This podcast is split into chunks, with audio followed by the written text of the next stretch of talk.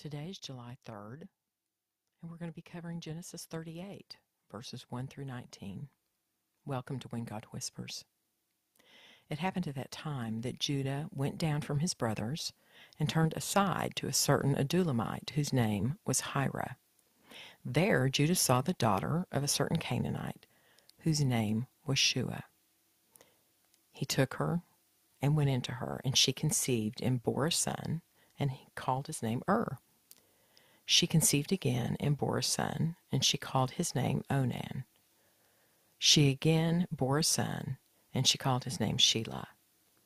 Judah was in Kezib when she bore him.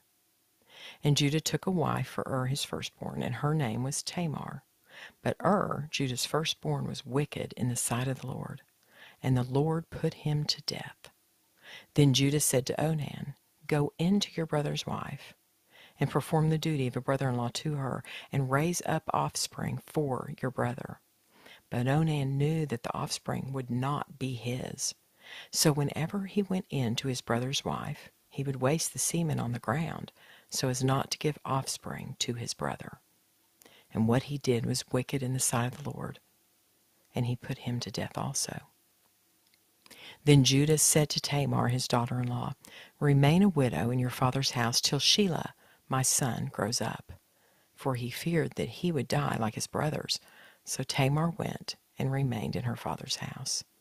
In the course of time, the wife of Judah, Shua's daughter, died. When Judah was comforted, he went up to Timnah to his sheep-bearers, he and his friend Hirah the Adullamite.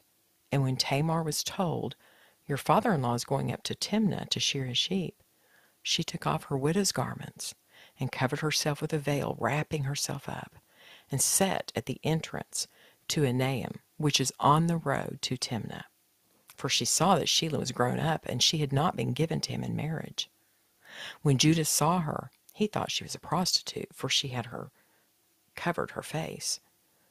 He turned to her at the roadside and said, "Come, let me come into you." For he did not know that she was his daughter-in-law.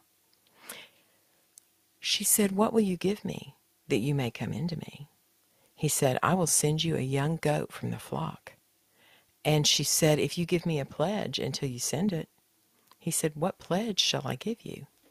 She replied, "Your signet and your cord and your staff that is in your hand."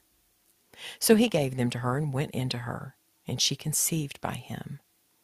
Then she arose and went away. Taking off her veil, she put on the garments of her widowhood. So this passage of Scripture is filled with more lies, deceit, and disobedience.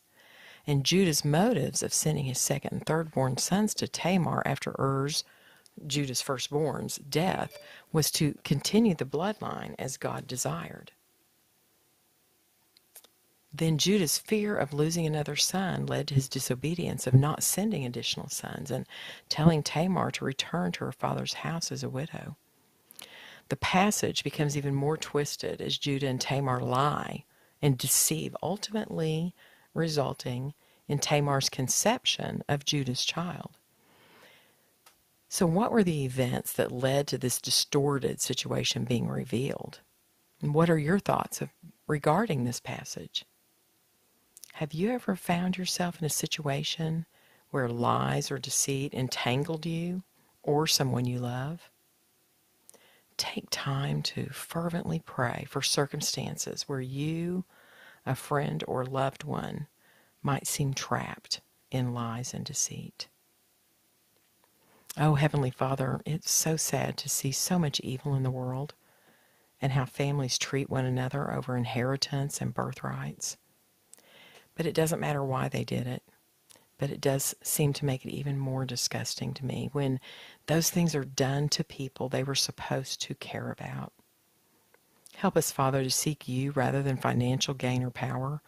Please help me see your truth and follow your lead in how I treat others. Help me to show love to others and not disrespect and hate. I have to admit I don't always understand why you put up with us and how we act in response. You are God and holy. I'm certainly not. It's amazing to me, though, how patient, loving, and merciful you are. Thank you for loving me, because I know I don't deserve the kind of love you give. In Jesus' name, amen.